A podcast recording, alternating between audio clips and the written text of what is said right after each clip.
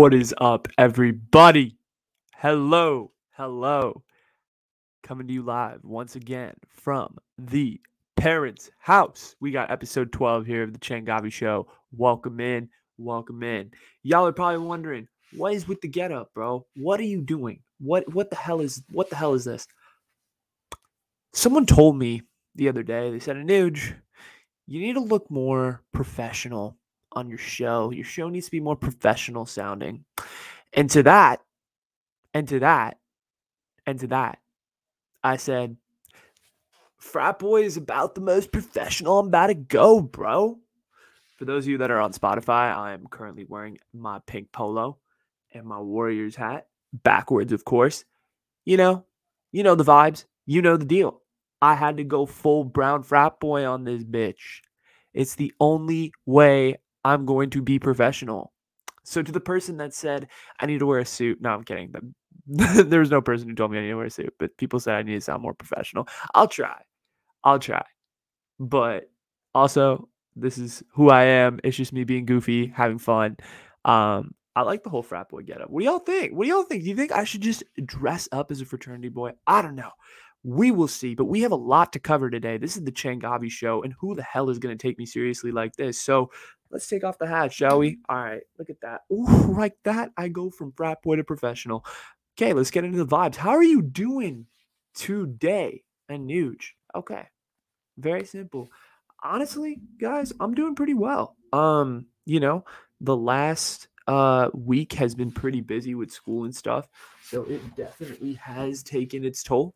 Um, but honestly, Bay Area sports has been keeping me going recently. So this is where I put the hat back on. Um, the Warriors are four and oh in preseason. Jordan Poole's looking like a star. That's great. Um, you know, Giants into game five here. Logan Webb pitching. You know, let's see how that goes. Uh, you know, the Niners, let's not talk about them. They're completely useless and don't deserve fans. But but the point is simple. Uh, Bay Area sports are killing it right now. There's a lot to talk about, a lot of tea, a lot of drama, regardless of what sport you're into. So I have been happy for that. I've been happy. In addition, it is pumpkin spice season, ladies and gentlemen. It is pumpkin spice season. All caps on that season. Um, so you gotta enjoy, you gotta enjoy pumpkin spice beverages. Are y'all into pumpkin spice? Is that something that like people are into? Like, I, or is it just like a white thing? Like, I'm not personally into pumpkin spice lattes. Um, I need to go to my local coffee shop because they have a pumpkin pie latte that I've been meaning to try out, but I have not been able to go for the last few weeks. Uh, hence my bank account balance is in the positive. Um, no, I'm kidding. Uh, but no, it's, I, I need to go try a pumpkin pie latte from Great Bear. So shout out to Great Bear if you're listening. Uh, love you guys. Um, my birthday is coming up. That's another thing. Uh, but I already did a whole late night story on that, so I don't really want to talk about it anymore. Uh, but yeah, turning twenty-one. So officially in about a week, I'll start drinking alcoholic beverages on the Changavi Show. Yeah. Yeah, that's right. And the cops can't arrest me then. Nuh-uh. No, they can't. Um, but for real, though, we are approaching the one-year anniversary here at the Essential Question podcast. First episode ever released on October thirty-first of last year, I believe, or November first. The channel was made back in September, but the first episode was released in October. Uh, I'm going to be doing a show um, about what it's like to be a year in the game and turning into the sudden brown frat boy that I've turned into, aka Harvard dropout. My name, haha. Um, but it is the one year anniversary from when I started this podcast, and I feel like I've grown a lot. I feel like there's a lot to say. So reflection show and emotional, sentimental Anuj will be coming soon. So get ready. Um, but this is Frat Boy Anuj, bro. Backwards hat, pink polo. You know the vibes, dude. So nah. Uh, but we're gonna we're gonna continue uh with the Changavi Show. We got through my vibe. So let's get into the sports topic of the day, and that is Jon Gruden is out in Las Vegas. He is no longer the head coach of the Las Vegas Raiders. He resigned on Monday during halftime on Monday Night Football when it was reported by Adam Schefter. Jon Gruden is out. Okay, so here are my thoughts on this. At first, when I didn't have all the information, I thought to myself, I said, okay, it was a horrible email. He said terrible things. He was a fr- fully grown man, so it wasn't like, you know, he was a freshman in high school, freaking, you know, being edgy and listening to, like, emo music. No, this is a full-grown man. But he said some, you know, he said some messed up shit. And there is a group of people that said, you know, uh, he should have been, you know, he should have resigned then. Um, but... Uh, And I think, you know, honestly, if he knew that there was more to come, I would have resigned right then before, you know, this whole other backlash of crazy shit would come back to haunt me. But, you know, he's Jon Gruden, and I presumed he thought that he wouldn't get any of these emails, these other emails leaked. Um, but yeah, back in twenty eleven, he said, you know, uh, some black, uh, he said regarding a black N F L corporate guy. Uh, I don't know the guy's name exactly, something Smith. Uh, but he said he had had he had the lips the size of Michelin tires, an incredibly racist thing to say, particularly someone who's black. And then, and then, so that was the first email. And then everyone was like, all right, he said that. It's ten years ago. Times have changed, blah, blah, blah. I figured that was going to be the rationale. And so we move on. But then on Monday, there's this huge other list of emails that drops. And basically, Jon Gruden gets revealed as uh, this horrible person because he, on several occasions, he called the commissioner of the N F L, Roger Goodell, the F T slur for gay people. Um, I'm not going to repeat that uh, because it is not appropriate to say. Um, he said some stuff about Jeff Fisher. Uh, Jeff Fisher, for those of you that don't know, is was the head coach of the Saint Louis Rams uh, in the mid twenty tens, and he was the first. Well, he was the coach that drafted Michael Sam, who was the first openly gay player to like be drafted by the N F L.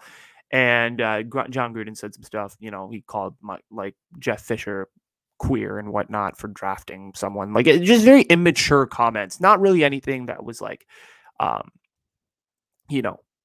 warranted at all. I mean, you shouldn't be saying that in the first place, but yeah, none of it was warranted. Um, and then the icing on top of, you know, his cancellation birthday birthday cake is that uh, he shared pictures of topless and naked pictures of cheerleaders without their consent. So, so he, he basically just, uh, you know, baked himself a cancellation birthday cake and, uh, you know, got himself fired uh, with his actions. And so it totally makes sense as to why he resigned in the grand scheme of things as we got more information. And I'm sure there's going to be more information coming out soon. Um, what I have to say about it is it's unfortunate for his players, uh, you know, particularly his black players, which I presume is about eighty-five percent of his roster, because that is the average statistic in the N F L that what eighty to eighty-five percent of your roster is uh, black. And unfortunately, uh,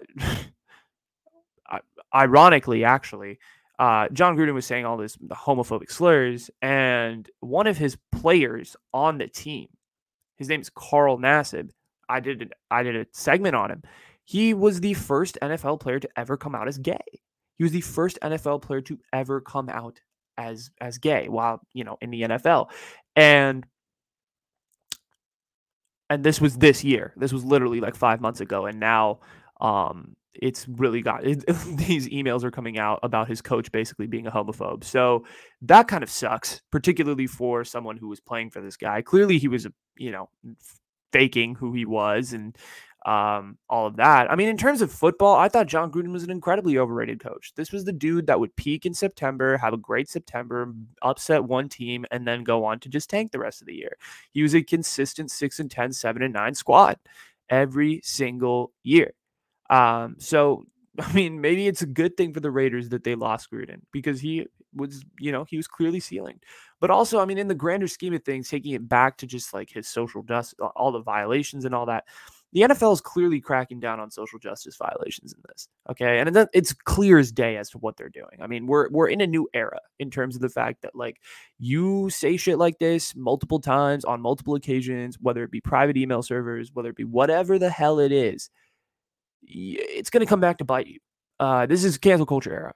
And this shit may have slid under the rug ten years ago, but now, like, It, it's it's not going to. It's the era we live in. It's a very different time of day, and um and I think that's that's where we're at. I feel again like I feel bad for Carl Nassib. I feel bad for the African American players on the Raiders. Just knowing that your coach was saying all this racist shit, and on top of that fact, he was being homophobic to one of the you know first open.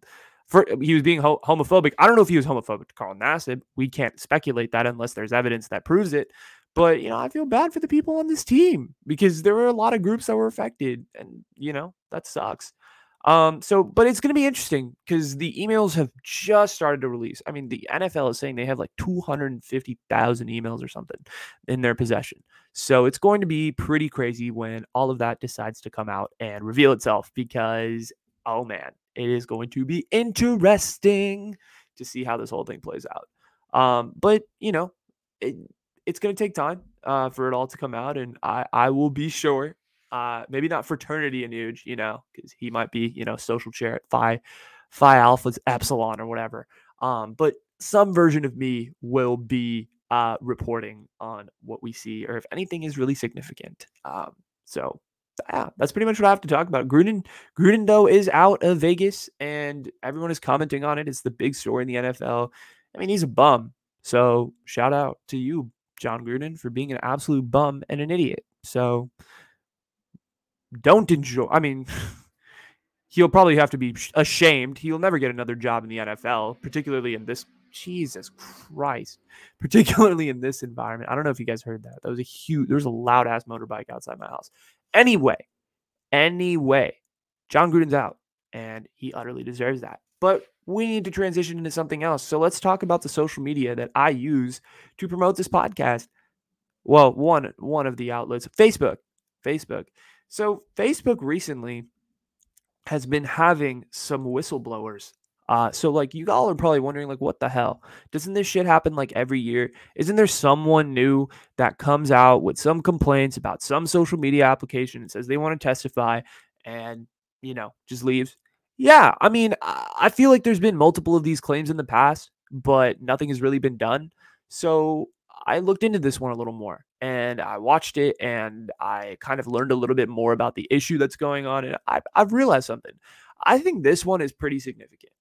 Um, employees, I mean, well, first of all, it was an anonymous employee that like obtained tens of thousands of pages of like internal memos, emails, whatever you name it from Facebook files, confidential files from Facebook and copied them and took them to a law firm and basically said, I'm going to sue Facebook because I believe that they, as a public corporate, publicly traded company, have violated many violations set forth by the laws of the United States, blah, blah, blah, whatever. Um, and there are employees that are clearly aware that Facebook is toxic for kids, and there was hella research. Uh, finally, this whistleblower reveals herself, right? Okay, fast forward a little bit. Uh, she reveals herself on sixty minutes on Sunday, and she, uh, her name is Frances Haugen. Uh, I believe is how you say her last name. If I'm getting it wrong, I'm sorry. Um, but she was a uh, an employee at Facebook. She worked at several different departments and basically uh, revealed herself to the public for the first time on national television.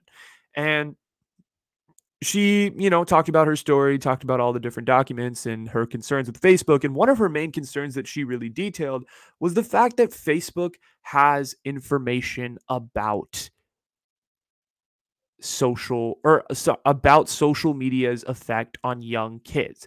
So they had, uh, she says, according to several memos that she's copied and she showed sixty minutes, she has details and she has memos that basically state that Facebook is aware of the fact that Instagram is toxic to, and Facebook owns Instagram, by the way. Instagram is extremely toxic to teenage girls. Facebook has that information. Okay. So here's the thing. Facebook is Like, uh, I mean, they're, they're a trillion dollar social media company, and sixty percent of people who have internet access in the world are on Facebook. That's a ridiculous amount. I mean, Jesus. Uh,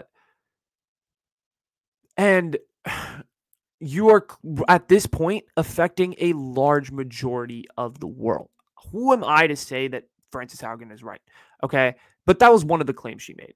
Then she went on to say this. She went on to speak out about how national security right now is essentially at risk due to some of the policies that Facebook is putting into place.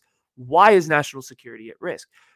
Facebook, well, this is a fact, but also, you know, according to Haugen as well, got rid of their civic, uh, I forget what it was called. It was like civic engagement uh, group at Facebook. They had they had a whole group dedicated to, like, you know, election fraud and all misinformation and all that. And they basically got rid of it after the twenty twenty election, citing the fact that, you know, they got out of the twenty twenty election without riots, without social media misinformation and all of this stuff. And it was greatly curtailed.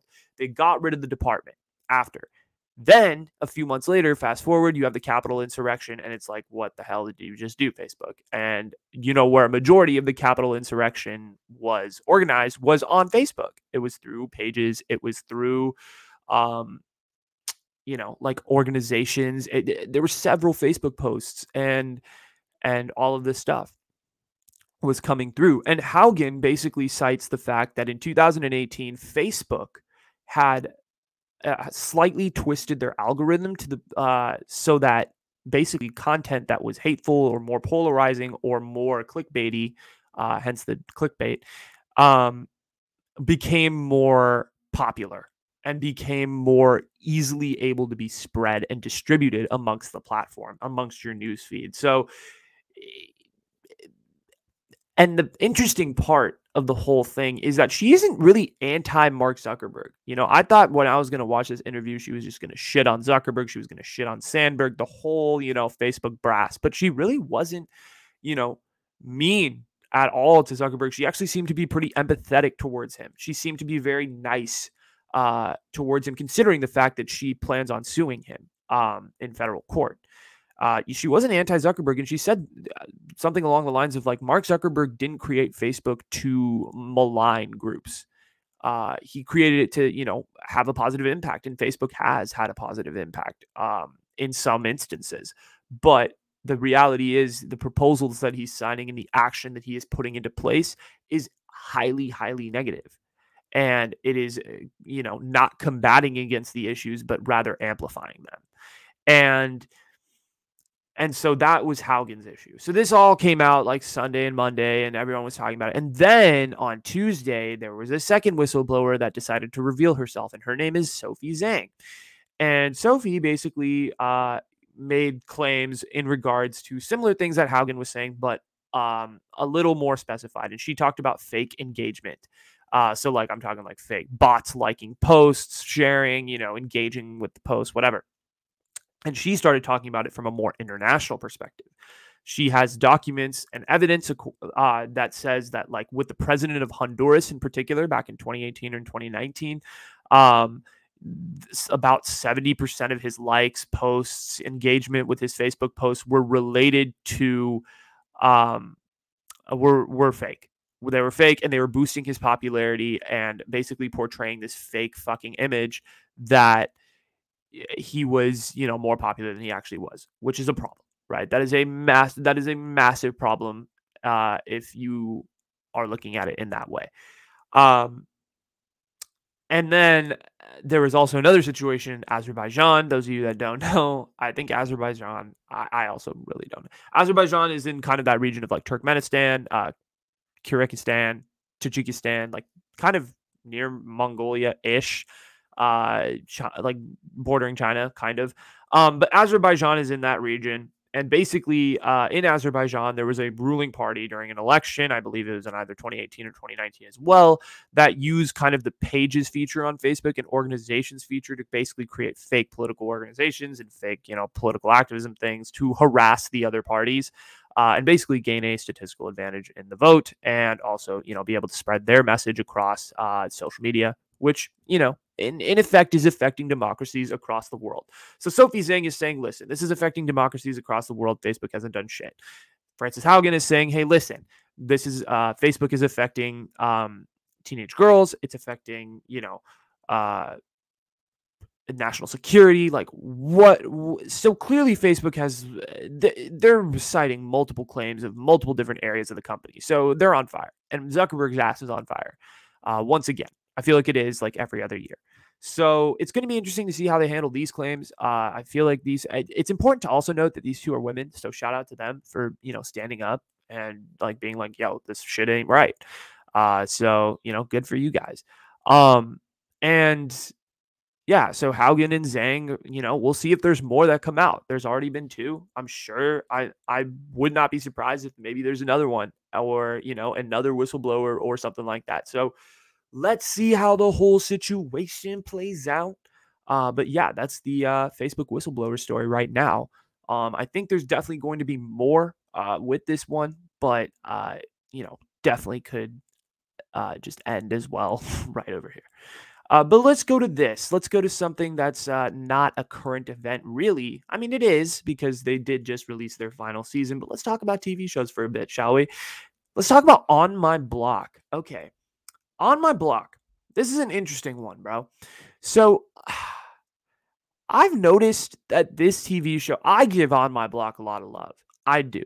I am one of their bigger fans. I've been, I've known about the show since they came out with their first season back in twenty eighteen. I, you know, have watched the show thoroughly, uh, multiple times, all through all four seasons, or well, three seasons. Uh, and then the fourth season came out last week and I watched it and I loved it. Um, this is a show that gets absolutely no love when it comes to diversity in television, but is breaking so many fucking barriers and no one talks about it. Literally, like no one, like I, there's a few friends, like I, I talked to one friend of mine, I had him on the podcast. Shout out Isaiah. We talked about this show. It's literally me and him were like the only fans. And then I introduced another one of my friends to the show. Um, and he really enjoyed it as well. Uh, but not a lot of people watch this show. It's, it's more, it's kind of low key. I don't know if it's just amongst my friend group or like hella people watch it in other friend groups. I don't know. I would love to know what you guys think, but On My Block is masterful and people don't know about it and people need to watch it. I think if you, if you call yourself someone who likes diversity in television, and you watched two seasons of Never Have I Ever, please, like Mindy Kaling needs to just watch On My Block and take lessons from this show, because the way in which this show does like diverse, quote unquote, woke T V is great.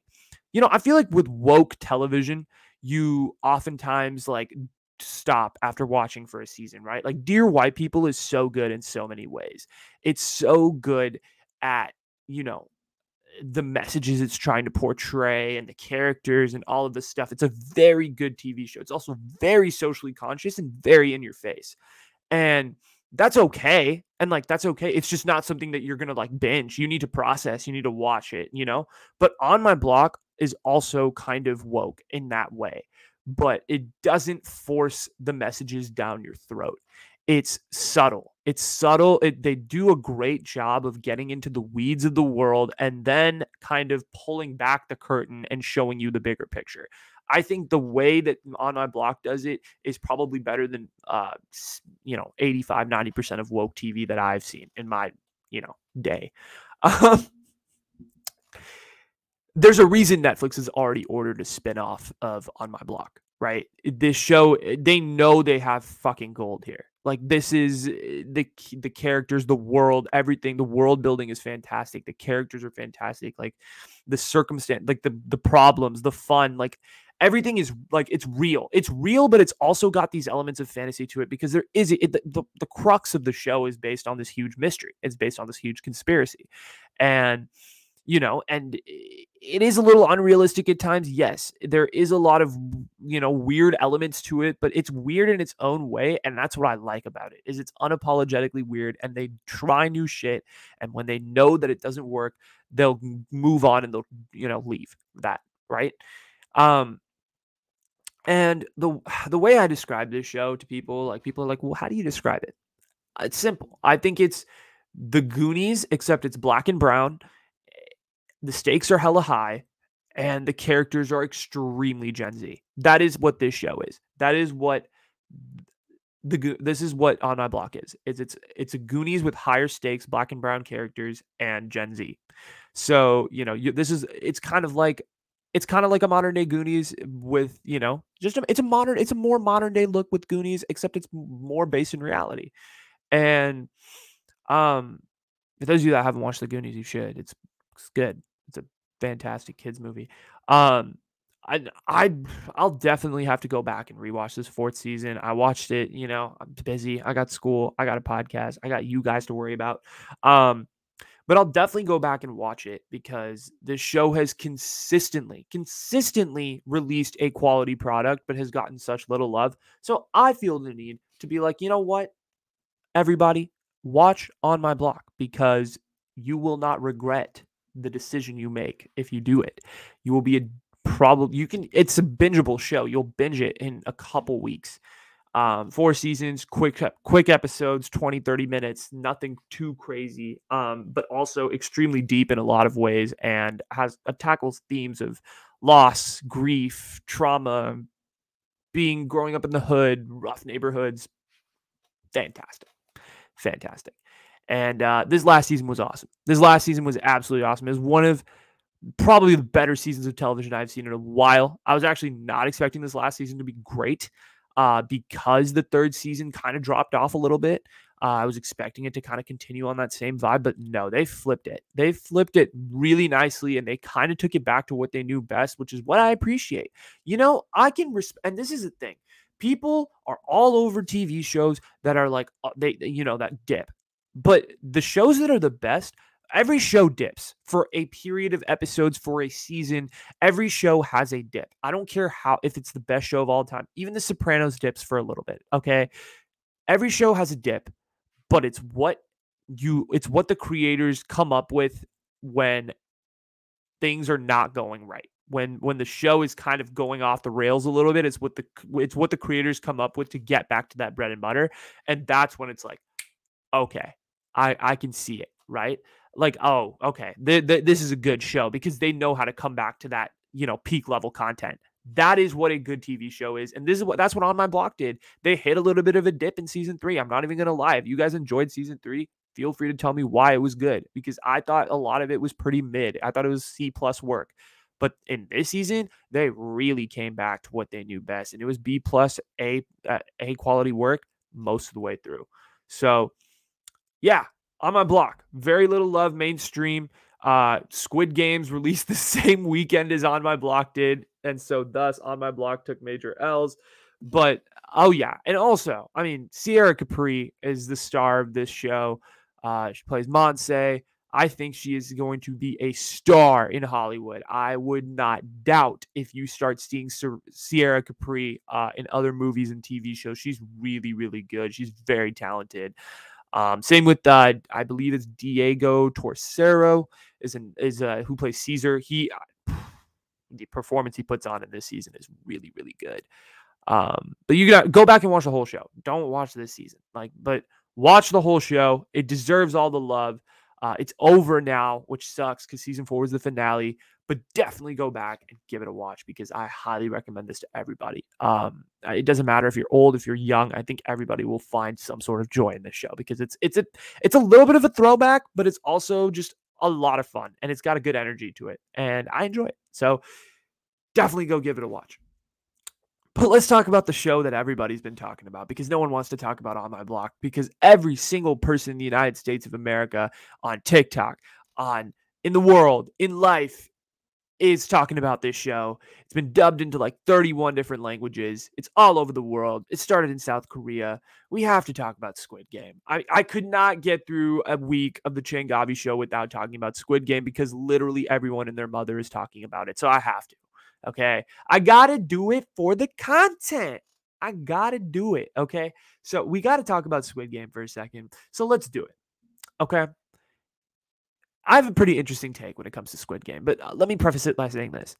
Y'all remember that period of time from like two thousand thirteen to two thousand seventeen where every single movie that you watched was a dystopian thriller?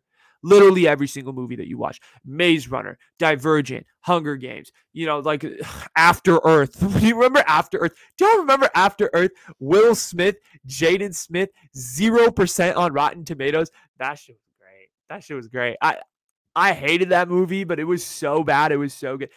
But yes, every Planet of the Apes had their revival during that period. Literally every other movie was like a dystopian movie. It like I could not like there were streaks of like ten movies straight that I would go to the movies to watch a dystopian movie and then, you know, secretly sneak away to a rom-com and not tell anybody. Uh, let's not talk about that phase. But yeah, this is a callback to that twenty thirteen, twenty seventeen like dystopian thriller era. Is that a problem? No, it's not. Um, I'm just saying that like it reminds me of movies that were kind of made in that four-year period that were very dystopian, very, you know, uh, not utopian society, blah, blah, blah. Okay, in terms of the quality of Squid Game, I have not finished it. I, so I, it, my opinion could totally change if I watch the ending. I've heard so many things about the ending. I don't know what the ending is. Somehow I haven't been spoiled. But I've gotten through like seven episodes. It's a solid show. It is a solid show. I will give it that. It's a solid show. It's a B, B plus show. I don't even think it hits the top twenty-five of shows that I've seen in the past two years. Honestly, it's it's not it's not the A plus show that every single person is talking about. Every single person that talks about Squid Game talks about it like it's the second coming of like every great movie that's ever made. I'll give it that. I, I think Squid Game. I, I I think Parasite is a lot better than Squid Game. Um, personally, I think it's more creative. I think it's a, I think the way that they build the tension in Parasite is really cool. Um, it's just, it's a very, uh, it's a very different vibe. Parasite, Parasite is very cool. Like I, I just like the way that Parasite twists and turns and goes up and down and in the middle. Like Squid Game so far seems to be pretty linear. I'm excited for the end though, because I think the end has a twist in it. I don't know what that twist is, but I've heard people are freaking freaking out over the ending, so I'm excited to see it. I'll give Squid Game this though, credit. It really does a great job with critiquing capitalism. It does a really good job at it. It, it the political commentary in this show is really good. I think it's understandable if you're from an American point of view, if you're from a European point of view, even and well I mean it should be understandable if you're from a Korean point of view, because it is a Korean T V show after all. Um but it's one of those shows that really does like I, I like shows that do political commentary, but they do it subtly, and they don't do it without shoving it in your face and saying, we're woke. Here is how we do political commentary. Like they don't do that. Squid Game doesn't do that. Squid Game is like, this show is about trying to survive. And it's a dystopian thriller that sci-fi lovers will love. But if you're really a literary guy, like you will look in and like see the allegories and the metaphors and the similes in this, sh- in this show that, you know, you're like, holy crap, like that's cool. Like th- there's just little things. And like, I, I truly enjoyed that. And uh, I'm, I've been a fan of the, the subtle kind of work that they've done with the, uh, with, with critiquing capitalism and all that. This is actually a very controversial show um, in South Korea uh, because of the fact that, you know, I think there is so much of that capitalistic uh, critique. And South Korea, for those of you that don't know, is a very, um, is like a pure capitalistic economy. There's not really much social nets. There's no, you know, social security, government welfare. All of that stuff isn't necessarily like a big thing in South Korea. You're not living off government checks. So people are often forced to borrow from banks and loans, which kind of creates that whole idea in Squid Game of like, you know, these are mostly middle-class people, uh, middle poor, working class to middle-class people who are trying to pay off debts, right? And trying to win the money. Um, I'm trying not to give too much away because I wouldn't want to do that. Uh, but it's highly controversial in South Korea, probably because it is making political commentary towards Korea, towards the Korean government and all of that stuff. And I think that's important, but it's caught fire in the rest of the world, particularly in the United States. Obviously, I, I feel like this show has definitely caught fire in mostly capitalistic countries because of the fact that it does call out a lot of elements of capitalism for sure. Um, And yeah, I mean, South Korea, again, full-on capitalism, so it is a little more extreme, but than the United States, and so, which has socialistic influences, like I said earlier. Um, but, and and yeah, I mean, it, you see it in the show, like the wealth gap is massive. There's there's no real middle class in South Korea, according to the show. Uh, I'm sure the show is definitely embellished a little bit, but there, the middle class in South Korea is very difficult, right?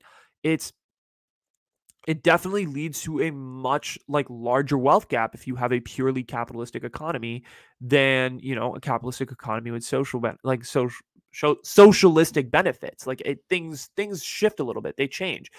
Um, so that's very interesting, uh, for sure.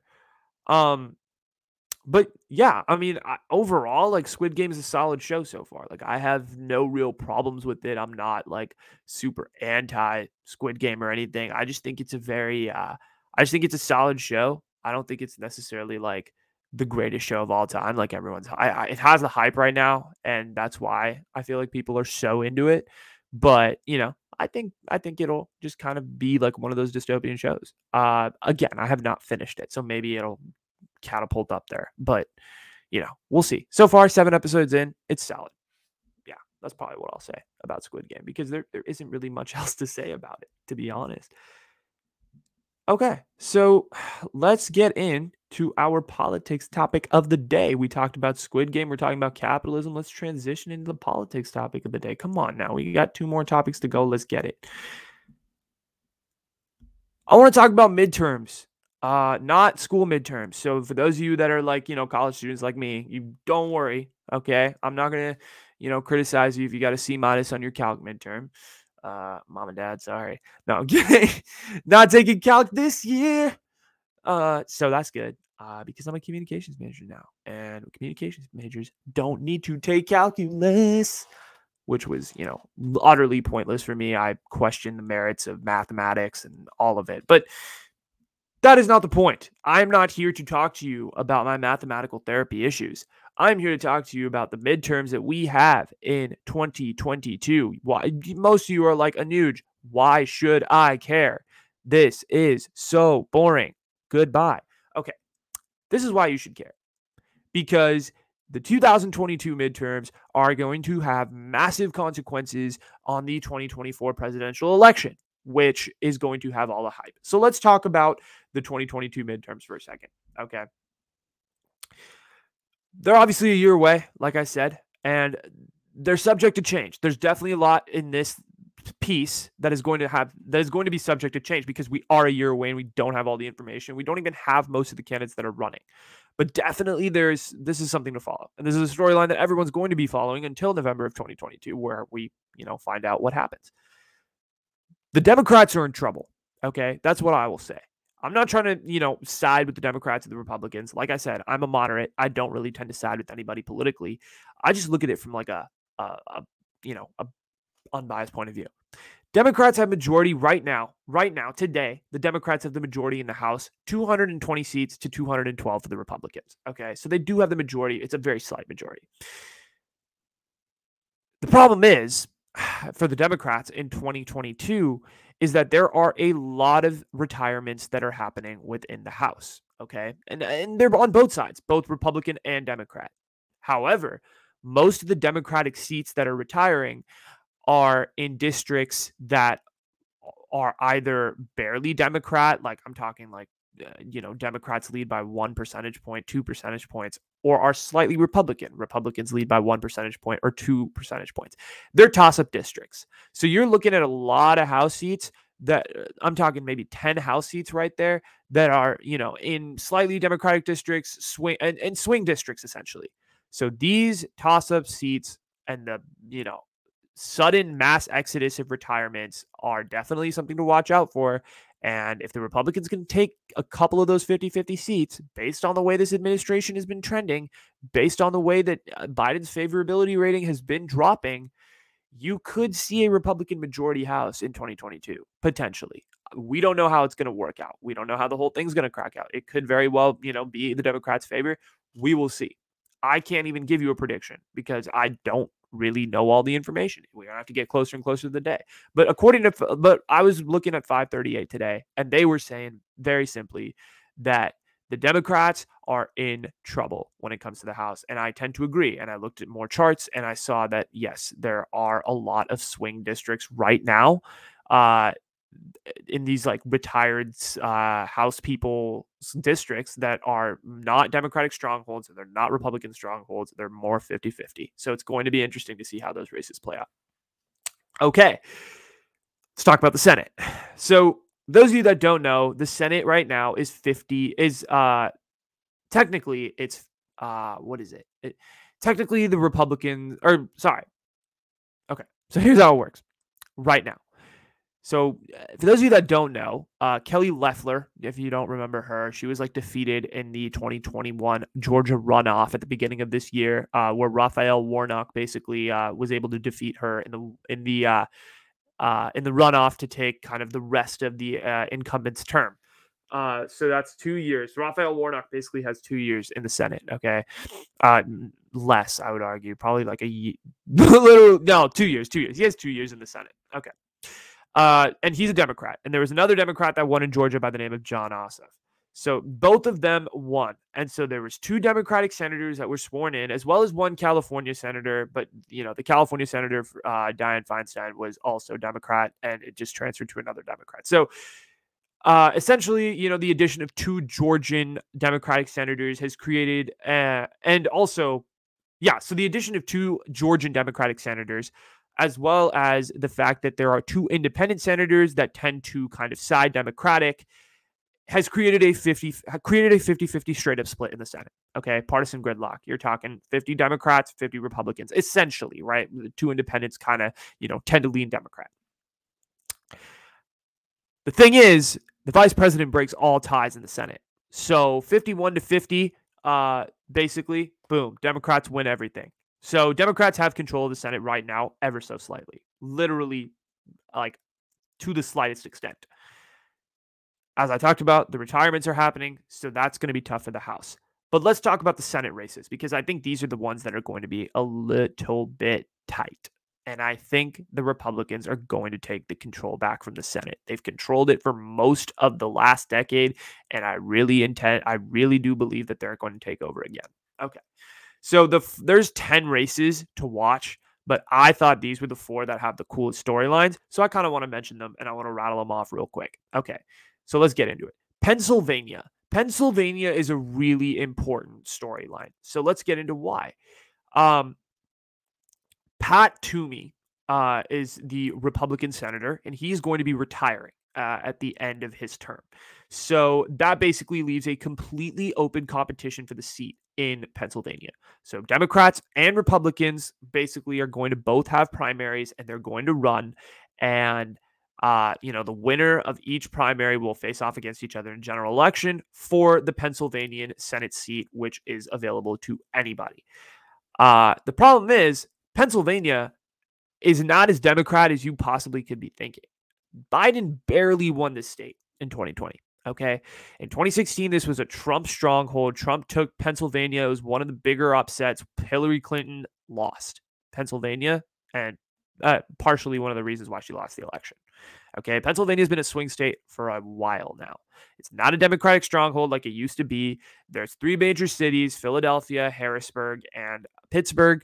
And besides that, it's a lot of rural country. It's a lot of blue-collar workers. It's a lot of coal mine workers. It's a lot of workers that work in the energy industry. So it's going to be very interesting to see how this all breaks out.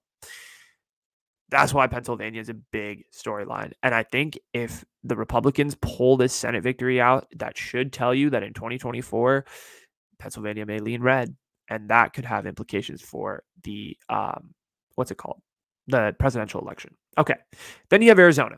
Arizona is very, very interesting. It has been a point of contention for the last, you know, almost four years now. Mark Kelly barely won this state in twenty twenty. I'm talking like he won this. Uh, he beat Martha McSally, who was the Republican incumbent, by fifty thousand votes. He barely won this state. Okay, Republicans really want Arizona back. It was a stronghold in two thousand, two thousand four, two thousand eight. Uh, even twelve, it was a stronghold. Obama didn't stand a chance in Arizona. Arizona was once considered a red as red state, and now it's drifting blue. So blue to the fact that Joe Biden won this state in twenty twenty. Incredible. Something that literally had not been done since the eighties or the seventies. Arizona is changing. But Republicans insist that there was ballot and voter fraud in this particular election with Mark Kelly.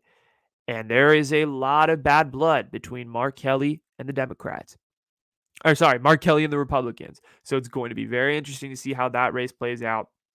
Republicans are going to put a lot of money into the candidate that wins that primary and goes up against Mark Kelly. And I'm expecting another very, very close race uh, that could very well end up being a Republican winning. But I think it's going to be close. I think Mark Kelly does have a chance for sure. Uh, yeah. Okay. Then there's Ohio. Ohio is always a swing state. It always has been, you know, forever. It's in the Midwest. You know, it can swing either way. Eeny, meeny, miny, mo. Um, but Rob Portman, who is their Republican senator, recently announced and said that he's done. And he cited partisan gridlock as one of the reasons for not going back again, uh, going back to uh, fulfill his Senate duties and run for a third term. So this, again, open seat in Ohio leads for a toss, toss-up state, okay? This is fifty-fifty. Democrat, Republican, some, anybody could take this. It's, you know, up to anybody uh, at this point. And so it's, you know, we'll see what happens. It's it, going to be interesting to see how it plays out, and it's definitely going to be one that people are watching on election night because however, whichever way that state turns, I mean, you're looking at potential Republican control of the Senate, but also these these races really do have some statistical correlation to how the presidential race is going to play out in twenty-four, because it's kind of like your halfway check-in point of like, how we doing? We like Biden. We don't like Biden. And if this Republican, if it goes Republican Senate, Republican House, I would want twenty-four is going to be highly interesting. Um, and then you have Georgia. Okay. Which is, I mean, I talked about a little bit earlier. Uh, so Raphael Warnock won this seat. Um, and he barely, barely won it. Okay, barely won the seat. Uh, he's going to have to battle for the full term like Mark Kelly is in Arizona. And it's going to come down to the wire in both these states. His main opponent right now, this is going to shock you guys. Seek his main opponent right now in Georgia, who is favored to come through the Republican primary, is a guy by the name, and you guys, you sports fans out there have definitely heard this name, Herschel Walker. Yes, I'm talking about the Dallas Cowboys running back. I'm talking about the University of Georgia legend running back. Okay, this is the guy. He is polling very highly in Georgia. He's going to probably win the, I, as of right now, there's still a lot of time before the Republican primary in Georgia, but he is one of the higher polling candidates. He is seemingly one of the favorites to come through that Republican primary and give Raphael Warnock a challenge. Y'all might be thinking, like, what? That's so stupid. He's never going to win. You say the name Herschel Walker in the South? He's a Trump ally. He's Herschel Walker. He's got clout. That name has clout. He is beloved in the state of Georgia. And that is going to be a race and a half to win for Warnock. It is going to be a race and a half to win uh, because Herschel Walker is beloved. It's straight up beloved. And it's going to be very, very, very close, I think. Um, Yeah. And also Missouri is also reported to be a state of contention, but I just do not believe the reports that it is because Trump carried the state by fourteen in uh, twenty twenty. And I, I just, I really don't see it being a big state. I don't see there being a Democratic senator that wins this state, uh, even though there is an open seat. I don't think so. But it's going to be a tough battle for the Dems. Like I said, they do have a shot, and if they do maintain control, good for them. If they do maintain control of both the House and the Senate, it does definitely mean that the Democrats have the edge in two thousand twenty-four. If they lose one, then yeah, you should start to be concerned. And if they lose both, I think you could be looking for a Republican candidate to take the White House in two thousand twenty-four, which concerns a lot of people because this is an absolutely pivotal election because we don't know if Joe, I think there's a less than fifty-fifty chance that Joe Biden runs uh, because of the fact that he's going to be eighty-one years old by the time the New Hampshire primary rolls around for twenty-four. eighty-one. That is ridiculously old. I do not think he's going to be able to finish out this. Like, I, I think he's a one-term president. Unfortunately, I do believe that means Kamala Harris is going to be the, uh, Uh, presidential uh, is going to try to run again for president, but I hope it's an open Democratic primary and we'll get to see some of the candidates that the Democratic Party puts out, and same with the Republicans. Uh, but that, you know, as all Democrats are afraid of, D J T, he's lurking in the shadows. He's always lurking. And Donald Trump could come back in twenty twenty-four and throw this fucking country for a wild election. So that's why I'm excited. two thousand twenty-four is going to be crazy. The election is going to be insane. Um, but these Senate races are definitely ones to watch out for, for sure, uh, for twenty twenty-two. And if these Senate races flip a certain way, you could start to feel comfortable about a Democratic candidate. But if they don't, then we'll see what happens. All righty. Okay. I talked a lot about politics there. That was long, but we're going to do one last topic and we're going to call it a night. Uh, so I had a question that I put up on Instagram, and I basically said, NorCal or SoCal, what do y'all think? Most people voted NorCal. I totally expected that because of the fact that most people on my personal Instagram are from Northern California, baby. Let's go. Um, so Bay Area or L A? I thought I would answer the question for myself and give you my take. Okay, here it goes. Of course, uh, I will say the Bay Area. The Bay Area, the, the reason why I love the Bay so much is very, very simple, okay? It's because people are weird. It's because the culture is weird out here. You can be your authentic, weird self, and no one is going to judge you.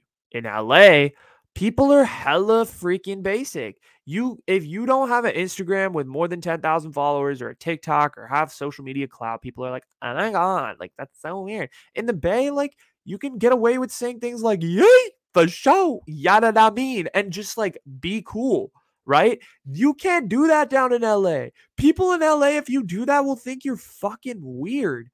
That's what I love about the Bay Area is you're, you can be yourself, you can be authentic, you can be fun. And it's, it's kind of this, you know, it's a, it's a cool culture. Uh, obviously, home prices are hella high. Like, I'm not even going to cap on that. That's yeah, home prices are ridiculous here. Okay. I'm hoping that prices tank so I can live here for the rest of my life. But San Francisco has this unique culture about it. It has, it has this unique feel to it that no really other city in America does.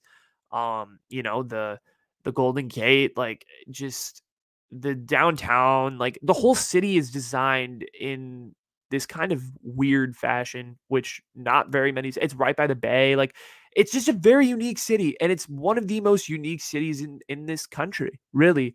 Um, you know, uh, it's just different. It's very different. It may not be like the cleanest city in the world. Yes, there's hobos everywhere. Yes, parts of the city smell like urine. Absolutely. I'm not saying any of those things are factually incorrect, but I, there's just something about that city. There, there's something about that city. There's something about this area, man. The air, I don't know what it is. It just gives me, it gives me life. I love it. And, uh, and I, I haven't lived in Los Angeles. I lived in the Inland Empire for about six months. And I have to say, I was not a fan. Um, but you know, to each their own. And if you like L A, that's cool.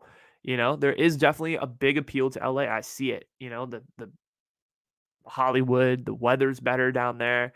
Um, there's just a lot more happening. Uh, I would say, I mean, the Bay is very happening, but like L A is like, dude, like it's an unpredictable life. Like you, you get, you're surrounded by all sorts of things, but I'll tell you this, Bay Area people, uh, the, you know, the culture out here is passionate. It's weird. It's funky. It's fun. Um, and it's filled with people who just want to have a good time. And I like that. And it's a low, it's a lower key city is what a lower key area is what I like about it. It's not people who are like trying to be something that they're not. Um, sometimes it is, you know, the Bay definitely does have its pretentious motherfuckers, but it is filled with a lot of people who are like very low key, very chill, um, just very nice. And, uh, and I respect that. And I respect the low keyness of the Bay. And I respect the fact that I could wear this in the Bay Area. If I were to wear this around with like cargo shorts, people would compliment me on my outfit. I like that. I like that about the Bay. Plus, I got all their sports teams in the background. So what is there not to hate? What is there not to hate? Uh, I mean, I've heard people like straight up hate on the Bay Area. They're like, oh my God, like it's dog water, like blah, blah, blah, blah. I'm like, dude, like, yeah, you grew up in the suburbs, like, yeah, it sucks. I totally, totally get that. You know, like it wasn't happening growing up or whatever, like you wanted it. But like, dude, you get so many opportunities out here in the Bay. Like you get so much stuff you can do.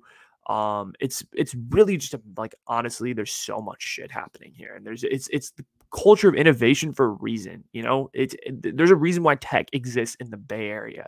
Well, I mean, because of the fact Silicon was founded, you know, in the South Bay, but But I mean, the Bay's just got its unique feel to it, where I feel like if you come here, you are accepted for who you are. You could be weird. You could be funky. You could, you know, do your thing and not be judged for it. And that's what I like about it. And it's filled with a lot of people who self-start. And I like that.